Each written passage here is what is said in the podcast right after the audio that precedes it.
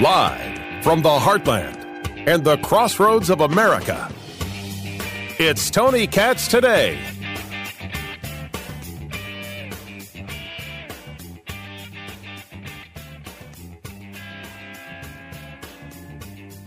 The devastation from the earthquake. That information continues to come our way, and the numbers are going to change throughout the day. Right now, that number from that 7.8 magnitude quake southeastern Turkey into northern Syria has left over 2,300 people dead. And the number of quakes still happening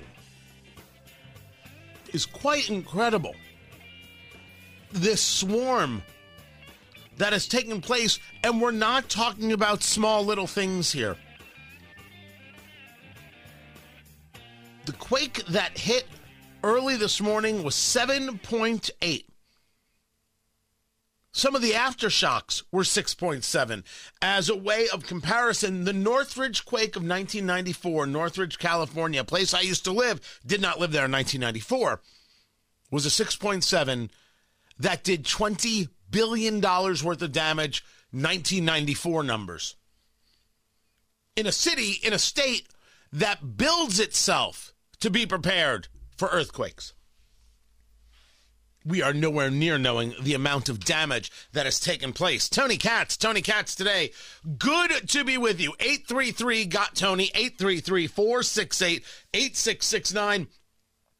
And this is an incredible uh, uh, week of stories or day of stories. You know, we said this last week. There's just one thing after another going on.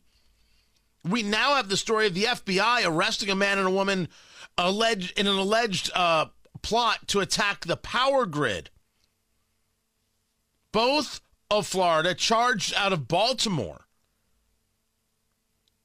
Is the story telling an FBI confidential source that the woman in this planned to target five substations, including in Norrisville, Reisterstown, uh, and Perry Hall. This, according to the Baltimore Banner. Therefore, putting an end to power within the whole city. Of course, this is something we're paying attention to after watching this balloon. This oh so innocent balloon just making its way across the country like it's like it's no big deal whatsoever.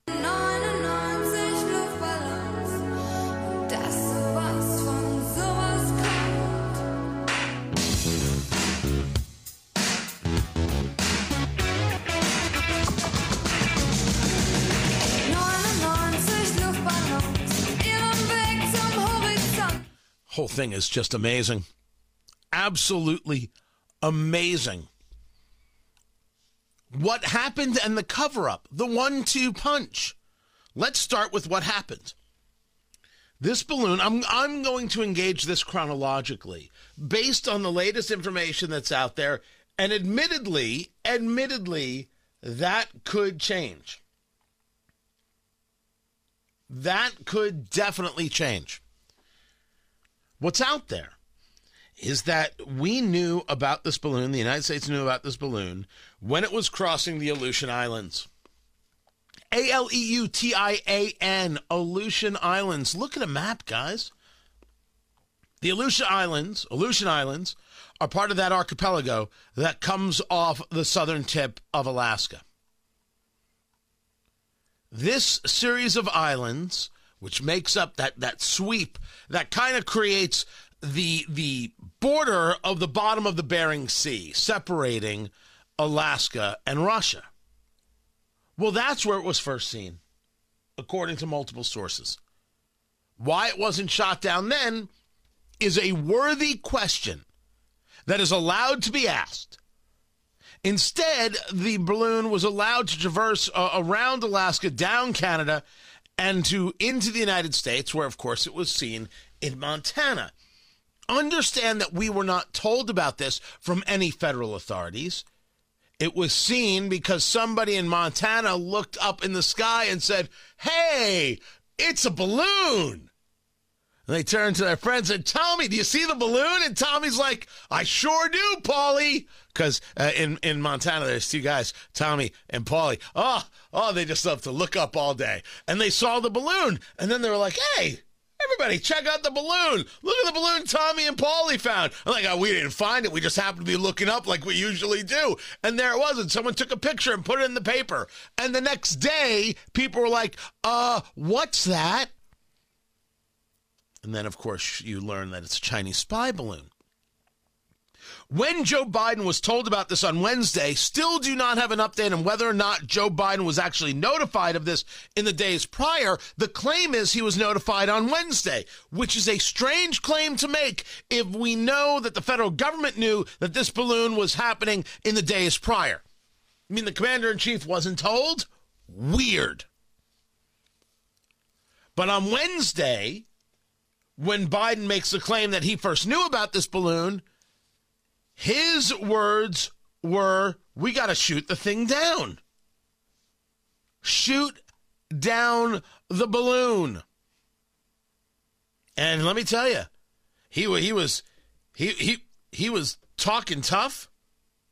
He was getting serious about the stuff too. I have come here to chew bubblegum and kick ass, and I'm all out of bubblegum. So, you know, that's actually a direct quote from, from Joe Biden. That's a true story. So he wanted to shoot it down. He was convinced by those who serve in the military, in the Pentagon, to hold off. Hold off because, well, you've got people down below and as many Americans said, people down below in Montana, um, not as many people as you think. And I'm not anti Montana. I am pro Montana. But if the balloon was over Indiana and someone said, well, you can't shoot it down, a lot of people in Indiana, I'd say, wait, wait, wait, wait, wait. Where in Indiana? I live in Indiana. Sometimes you got to shoot a balloon down. Sometimes you got to force it down. Maybe don't shoot it down. Maybe somebody just goes up there with a pin. Ping! Maybe we need a kid with a with a slingshot. A lot of ways to take this thing down. But they said we can't take it down right now. So they waited until Saturday when the balloon was off the coast of South Carolina. And then they said, all right, now we'll go about shooting the balloon down. And that's what they did. That's what they did. They shoot the balloon down. And, and one of the things that's super weird is that as this is happening, you would think that this would be a, a story. The only people who covered the balloon being shot down, Fox. I, I, I could not be leave it. I thought it was the str- just as a matter of ratings, guys. Just as a matter of ratings, you're telling me that you're not going to to uh, focus on this thing un- until until afterwards. You've got there's a missile in the sky and balloons. This is what people pay for. Only Fox had it. Anything out of the Ukraine war because we weren't able to deter it. And most everything that the Ukrainians General are using Keane, now, we General brought Keane, in excuse after me, the if you. I'm not sure. Pardon me, General Keane. Again, I interrupt you because I'm not sure if you can see this, but this we have a live shot now of this balloon going down.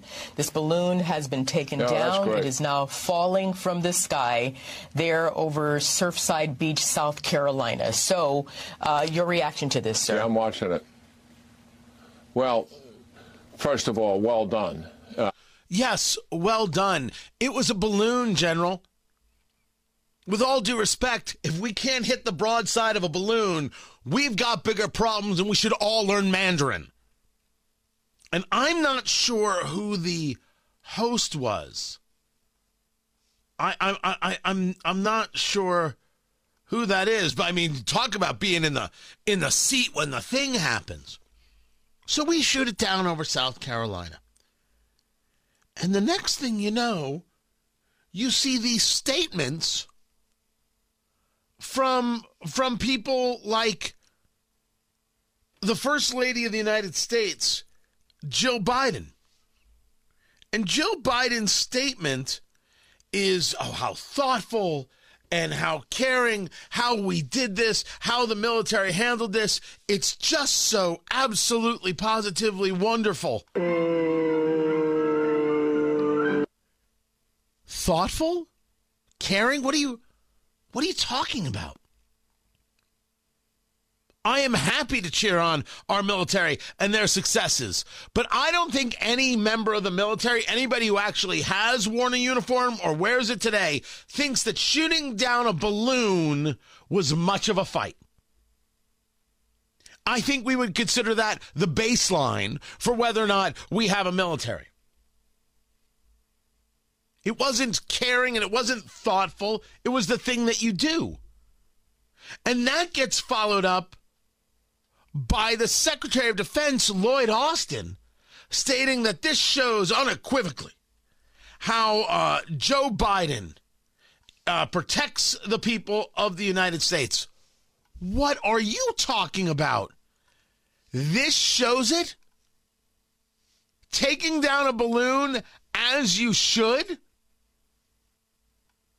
This was it. This was the defense secretary. Let me quote this to you. This afternoon, at the direction of President Biden, U.S. fighter aircraft assigned to the U.S. Northern Command successfully brought down the high altitude surveillance balloon launched by and belonging to the People's Republic of China. Today's deliberate and lawful action demonstrates that President Biden and his national security team will always put the safety and security of the American people first while responding effectively to China's unacceptable violation of our sovereignty. This is about Biden putting the American people first? If that's the case, why wasn't this thing shot down over the Aleutian Islands, you know, on the west side? What are you talking about, you crazy person? But this was not the first example of propaganda being pushed by the Defense Department on the American people because what comes out next after of course i gave it to you uh, in, in, its actual chronology that isn't how the story actually developed it was only after this that we learned this idea of wait a second you this this you knew about this days before the Aleutian Islands. So so what's the story here? Why wasn't it taken down then? And that's when you start hearing the stories about Donald Trump. Hello. That you hear that three balloons entered U.S. airspace while President Trump was in office. OMG. Are you kidding me right now? That's right. Three balloons. And you're like, well, we know this isn't the first balloon, but three balloons? Why is this the first we're hearing of it? Well, it turns out, according to President Trump, hello, it's the first he heard of it. He had put out on social media, take down the balloon, shoot down the balloon. Many people had suggested that. And he's like, What are you talking about? There were absolutely no balloons uh, found across the U.S. when I was president. And Mark Esper, the former Secretary of Defense, who we should be clear is not a friend of, of, of Donald Trump's, is like, What are. What are you talking about? There were there were no balloons. What you what is this? Defense Department comes out the next day. Oh, sorry. Sorry. Uh, uh, uh, oops. Uh, our, our mistake. Our mistake. Uh, it, it turns out um, that the balloons that were flying, the Chinese spy balloons flying over the U.S., uh, we discovered that that happened after Trump had left office. What? F these people. You had the Defense Department putting out cover for Joe Biden. Making a claim, well, this also happened with Trump, don't you know? But it turns out that it wasn't even, no one was notified until afterwards. They didn't even know it was happening until the past two years. So now I've got the Defense Department engaged in a propaganda war against us. Going back to Mark Esper, he's asking the right questions. I think it's a, a, fair decision, if you will, to not shoot it down over populated areas out of fear of hurting somebody or uh, severely damaging property. But you have to go back a few days before then. The question is, uh, when did the Pentagon know that it was entering our, our, our airspace? I'm, I'm confident that we knew soon enough that once it crossed into that airspace, we could have shot it down over open water. We could have shot it down over very dense, uh, uh, sparse parts of Alaska. We should have shot it down then, but so it, it, leads me to believe that possibly a political decision was made by the White House not to do so for fear of interrupting the relationship with uh, with China. That takes us to the meeting with Antony Blinken, the White House. Uh, I'm sorry, the Secretary of State. Because Blinken comes out and says, well, because of this, we're going to have to put the meeting on pause. He was supposed to meet with his Chinese counterparts right now. We're going to put this meeting on pause. Oh, no, no, no. It turns out that the White House was trying to downplay this thing and not let the American people know about it so the meeting with China could continue. It was only until Tommy and Paulie looked up in the sky in Billings and said, Hey, a balloon! That their whole methodology came crashing down on their heads. So there is no debate. They knew about the balloon. They knew it was flying. They let it fly overhead. They lied about why they didn't shoot it down earlier. Then they lied about what happened to Trump. And now Joe Biden's going to come to the State of the Union and tell you how everything is fine. Oh. Okay, then. I'm Tony Katz.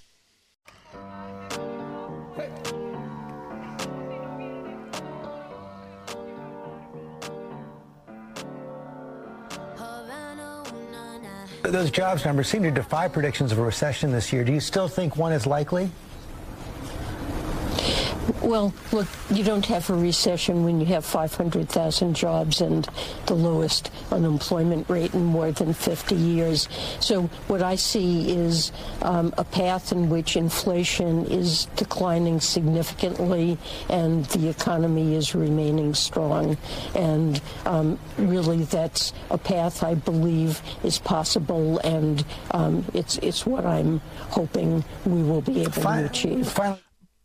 If 500,000 jobs puts an end to the talk of recession. Why is it when the jobs numbers came out, Secretary of the Treasury Janet Yellen, did the market go down? What, what, why did that happen? Is it because the jobs numbers were so big that it means growth is going again too quickly, not in, in, in a um, logical way, and that would cause the Fed to continue to raise interest rates because they don't see the inflationary pressures ending. Now, that's not just because I speak to economists. It's, well, because I speak to economists, because we do our studying here, try and understand what it is that's happening. 500,000 jobs doesn't get you a a recession? How about the fact that we're still millions of jobs under where we were pre COVID? Does, does that get you there? How about the fact that it's still hard to find things on the shelves? Does that get you there? I will not bring up the price of eggs because I can't keep up with the price of eggs. It's up, it's down, it's up, it's I don't know. Part of it has to do with the avian bird flu. Part of it has to do with shipping costs. In either case, best of luck making an omelet. I don't know how Denny's is surviving, to be honest. It's a hubris. But it's also uh, this taking place on the Sunday show, Janet Yellen there with George Stephanopoulos it is a softening of the ground to get you the idea of what it is they're going to address with the State of the Union. And they're going to say, look at this great, strong economy. I mean, it's it's like uh, Pete Buttigieg saying, "Look, you can't can't deny uh, Joe Biden's results." Is is is that right? Huh? Huh? Ohio Senator J.D. Vance is up next on the balloon and on the swamp in D.C. This is Tony Katz today.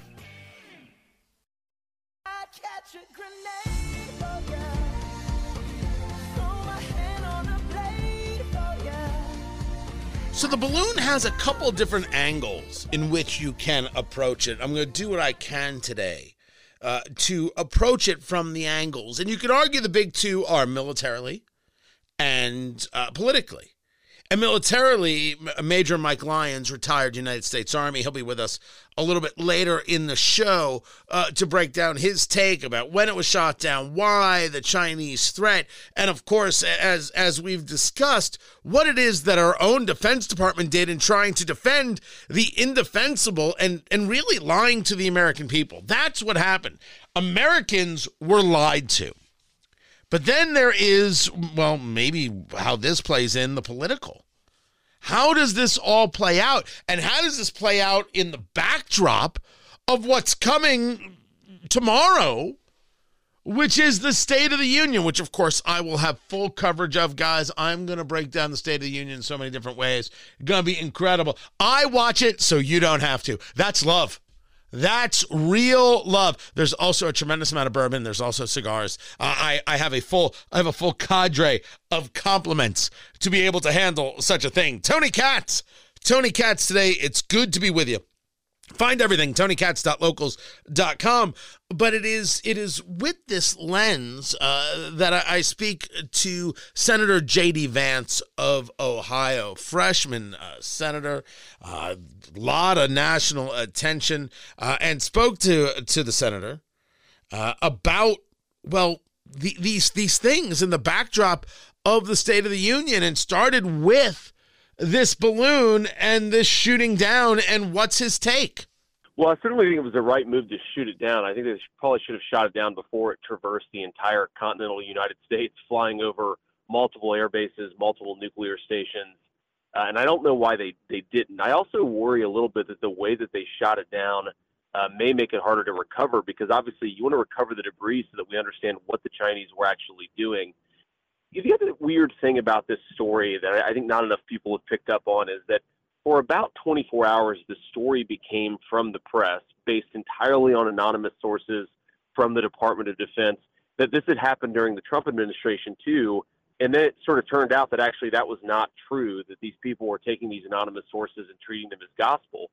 So the media really is is shown itself to be a farce here, uh, yet again. Um, but it's it's pretty ridiculous that they immediately transitioned to blaming Donald Trump for something that didn't happen when he was in, was in office, that clearly happened during Joe Biden's term, and I, I, I just found that so bizarre. I mean, I understand the Biden administration blaming somebody else, I don't understand the media picking it up and running with it as if they're state propaganda.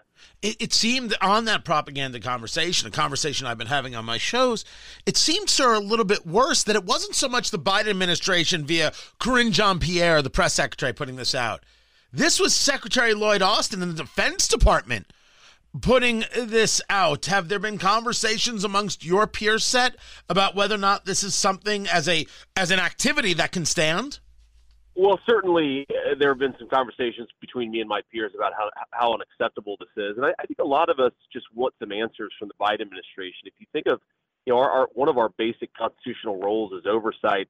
The Biden administration has not been forthcoming about what's going on, why this happened, uh, why they allowed it to traverse the entire United States. I mean, there's just a lot of open stuff here, and I, I think it's pretty preposterous. I mean, given how preoccupied the country was, at least I know I was over the weekend with with what was going on. Uh, you would expect the president to at least come out and say, "Well, this is what's going on." The fact that they don't feel the need to provide answers is, is pretty revealing.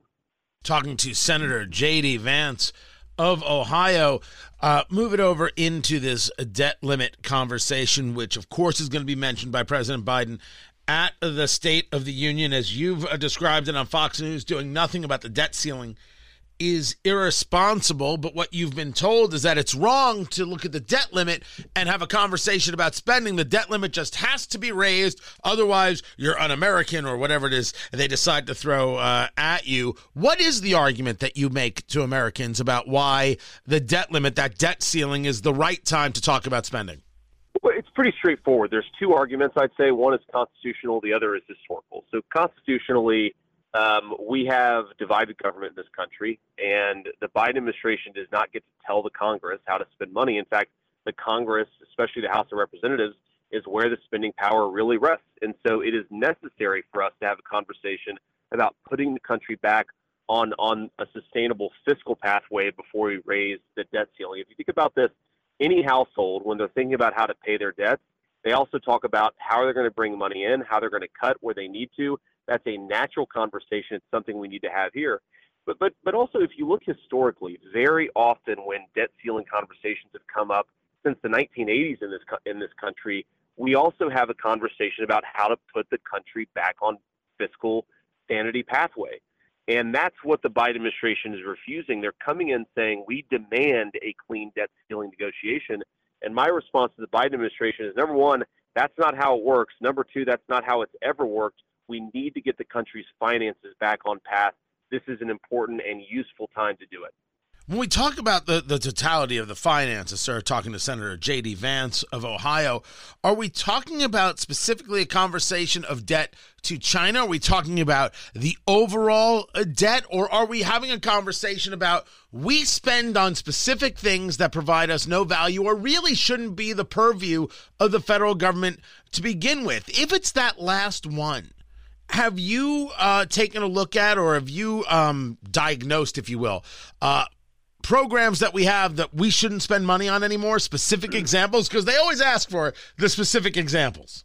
Yeah, I mean, look, a lot of what the federal government does, especially if you divide the mandatory, which is Social Security and Medicare, from the discretionary, which is you know all of the COVID emergency spending we've been doing over the last couple of years. Let, me just throw a statistic out at you. So in 2019, uh, we spent as a federal government 4.4 trillion dollars, a lot of money. In 2022, we took in 4.4 trillion dollars. Again, a lot of money. But if we just got back to 2019 spending levels, we would have a balanced budget. Well, what's happened in the last few years is that we had this COVID emergency spending approach, which is still going on in some ways, and I think that we just need to get back to normal. Uh, at both as a country, we need to accept that the pandemic is is whatever it is, and we're not going to control it anymore. But as a as a federal government, we need to stop spending so much money that we don't have. And that's really, I, I think, the simple thing here. Uh, another way I, I guess I'd look at it is so much of the federal government has been weaponized against the citizens of the country. If you think of the leadership of the FBI going after parents, peacefully protesting at school board meetings, if you think of the EPA using climate change as as a as a pretext to shut down lawful businesses and to harass people, if you think of the IRS going after people for their politics, we need to defund major parts of the federal government so that they can stop being weaponized against the American citizenry. And I think if you do those two things, defund the woke and weaponized government, and also get back to a pre COVID world, we actually come pretty close to a balanced budget, and that's what we should be focused on. It's your first month as, a U.S. Senator. You had a heck uh, of a race against uh, the former Congressman uh, Tim Ryan. You dealt with a national press coming at you hard and heavy, firing from all sides. It's been 30 days. on a level of one to wow, this really is a swamp. How would you rate it? like a nine, I'd say. It, really? It, it's definitely very swampy. Yeah, it's definitely very swampy in Washington, D.C. Hey, look here, here. Here's the basic problem. It, it, it's that a lot of people make a lot of money off the corruption of Washington. Uh, that's just the nature of the town. If you look at the wealthiest zip codes in America, a lot of them now are within a 20 mile drive of the U.S. Capitol. That, that's not a coincidence. And so the corruption's pretty much there for all to see. It's not a mystery. Uh, but but we have to send better people to Washington D.C. to make sure uh, that the corrupt people don't actually trump the will of the people. And I, I will say, as swampy as Washington can be, um, there, there are actual reasons for optimism. You know, I know you guys have Jim Banks running in Indiana. I've endorsed Jim Banks. He's a great guy. Will make a great U.S. senator. I think for the state of Indiana, but also for the whole country. Um, but but there, more importantly, I think our people have woken up to how corrupt things are, and so there's this willingness to fight back from the grassroots that I haven't seen in my in my 38 years, and I, I think that's the foundation on which we can build something very special. You bring up uh, Jim Banks, congressman from the Indiana 3rd, running for a Senate. Uh, there was a conversation that former Governor Mitch Daniels was going to get into the race. He decides not to run. There was a conversation that Victoria Spartz from the uh, Indiana 5th, full disclosure, my member of Congress, was going to run. She announces she's retiring after this term and she's finished. Uh, Jim Banks has uh, ostensibly cleared the field. You endorse, and then he clears the field. That's power, sir. But I think the the the, the, the bigger question is, y- you get Jim Banks into the Senate. You're into the Senate. What actually changes? What should people look for as the palpable change that a guy like yourself, that you believe a guy like uh, Congressman Jim Banks is going for? Well, I, let, let me just highlight just a couple of, of big differences. I think if you get a critical mass of of good conservative senators in in Washington D.C. So number one, at the end of last year, we had a major omnibus package move through. It's effectively a multi-thousand page spending bill that nobody had read. Nobody really understood what was even in it. I think things like that are unlikely to pass if you just get a couple more good guys, and they're impossible to pass if you get 10 more good guys in the United States Senate. The second thing is over this debt ceiling increase. There are those like me who say, yes, of course, we're going to pay the debts of our country. We also need to stop spending way more money than we actually have in this country. Stop getting to a point where we have to raise the debt ceiling every nine months. Uh, that becomes a much easier conversation to have when your negotiating partners are not stabbing you in the back. And I think that's really the posture here. We're, we're going to see what happens on this particular debt ceiling fight. I think there are enough good conservatives in the House that Kevin McCarthy, the Speaker, has a good negotiating position. But man, it would be awesome to have some some more firepower in the Senate. Senator J.D. Vance, you can check out his site at Vance, V-A-N-C-E dot Senate dot gov, Vance dot Senate dot gov. Sir, I appreciate you taking the time to be with us. We've got more coming up. I'm Tony Katz.